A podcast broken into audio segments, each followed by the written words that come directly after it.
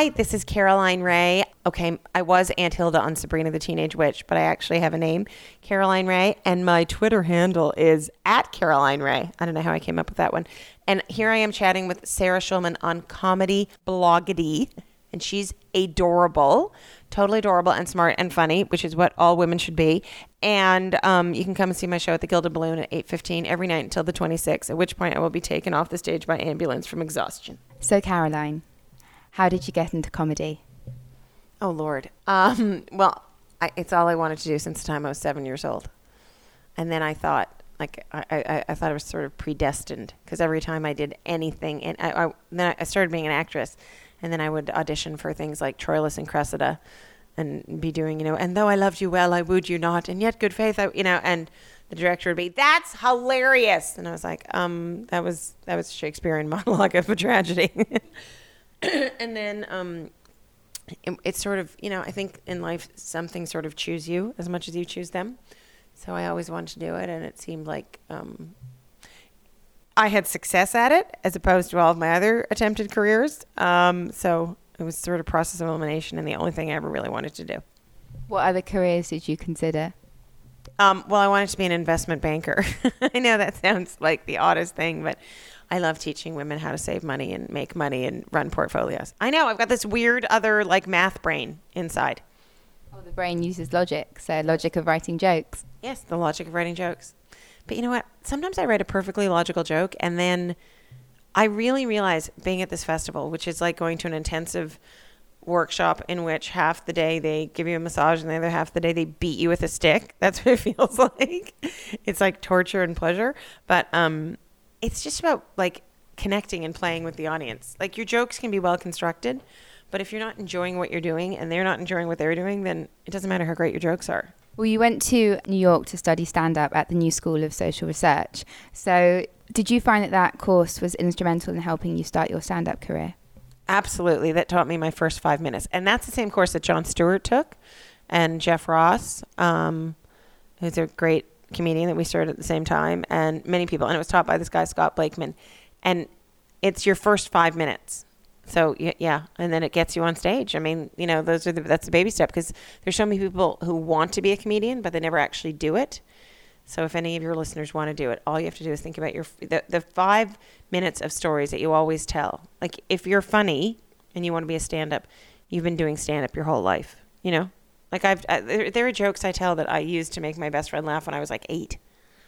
So what was your first gig like? My first stand-up gig, I was wearing green mini overall shorts with black polka dots on them, because I thought they were really great. I looked like I was in Little Abner, and I went on stage at the Comic Strip. It was 1989, and my Australian friends were there, and as I went onto the stage, they screamed, "You're really bad!" And I was like, I'm not even on the stage yet. How can you heckle me?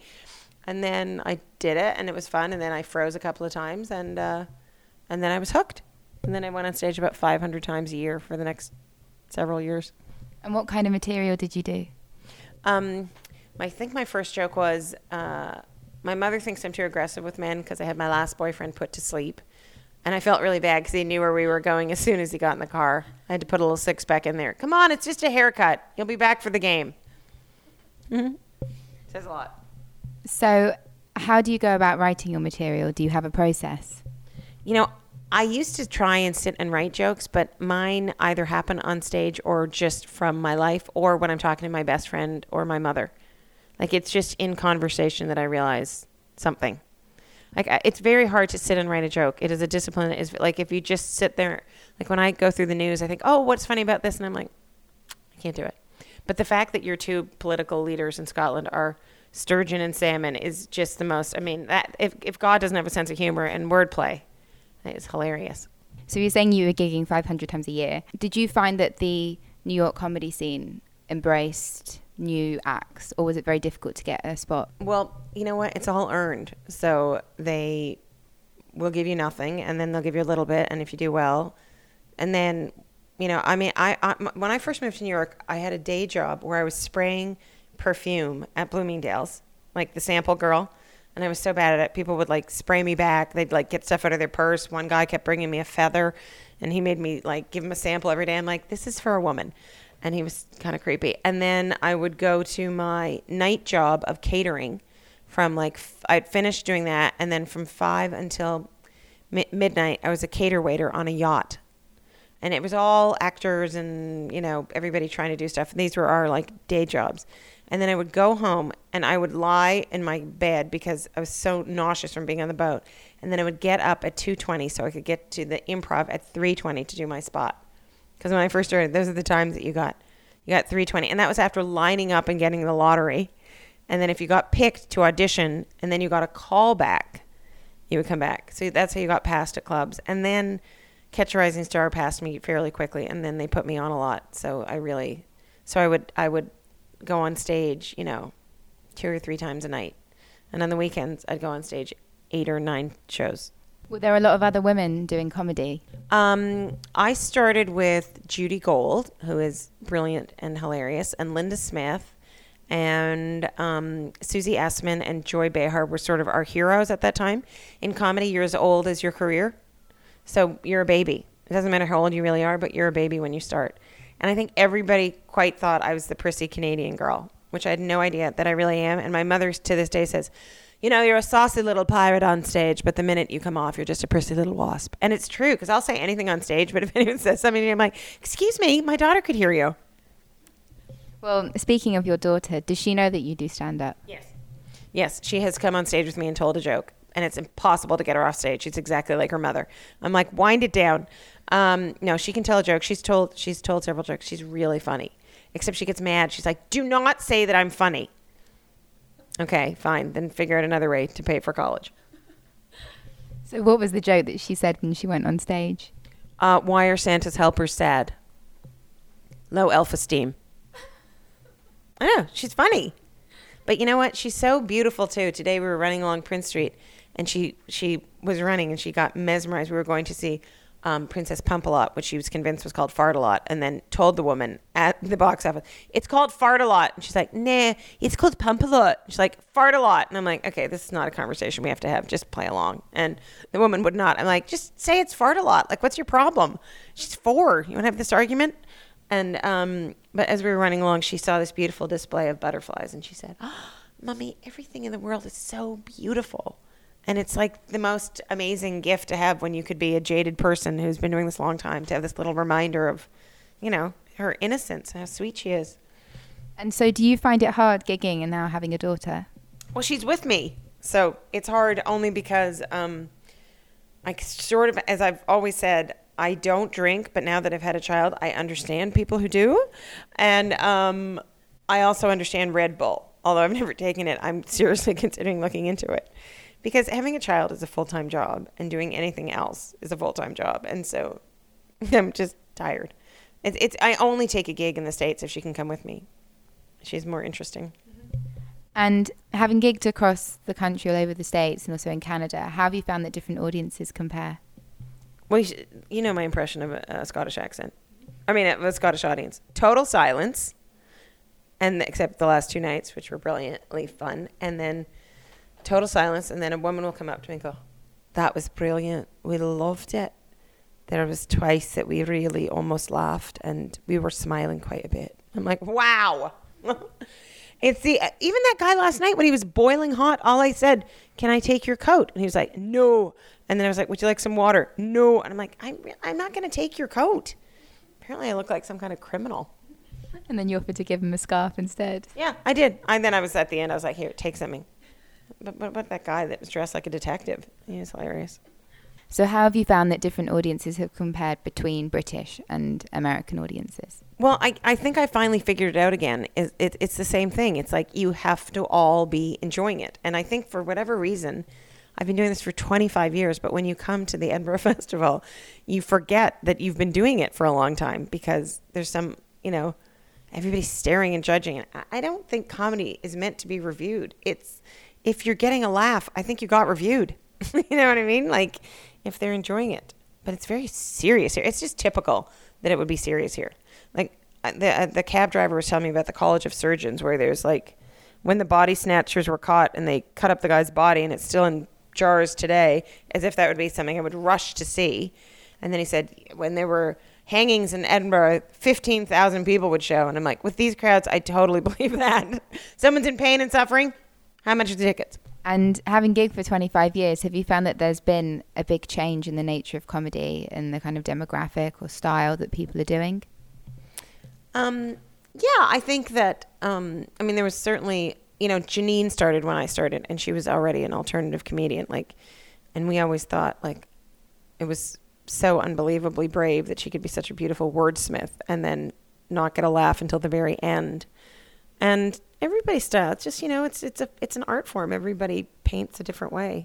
The only kind of comedy I really don't like is when women are told to not act like women. Like, you know, women who act simply like men on stage. Then I think you're missing connecting with your own voice, you know. You should always tell the truth in whatever your art form is. So you can help other people who are, that's what I think. I mean, I remember when I told a joke about going to therapy that I said, what was my joke? Oh, I started to see a therapist. It's amazing. You sit there and you talk about yourself for an hour straight and the other person listens to everything that you say. It's like being the man on a date. And then I said, I'm even in denial about being in therapy. I've just convinced myself that there's a friend that I see once a week and then I lend her $100. But when I told that joke, everyone's like, you shouldn't talk about being in therapy. I'm like, I'm going to talk about being in therapy because maybe there's some girl watching and she wants to go to a therapist, or about antidepressants, or about Botox, or about having a baby, or whatever the human struggle is. It's because we're similar that someone's going to laugh, not because I'm unique. Did you find that it took a while to find your own voice? No, sometimes I think I was way funnier when I first started. And now, well, the older I get, obviously my life is sort of, I mean, I think I therapize myself by being on stage. It's how I process things. And if I can find the humor in it, it doesn't make it seem bad. Not, I mean, like, you know, my daughter's father's getting married, and, you know, which is, nobody is like in labor with their partner holding hands wishing, I hope you leave me one day for a girl named Krista, you know, but at least you can make a joke about it, you know. And you talk a lot about your family and your sisters and your mother. So do they mind you talking about them on stage? No, because I love and adore every single one of them. And I don't think there's a single joke that I would tell that they haven't either written themselves or approved of. And I hope it doesn't come across that I don't love them, because I'm not one of those people who, like, you know, hates my family. Does it come across that I like them?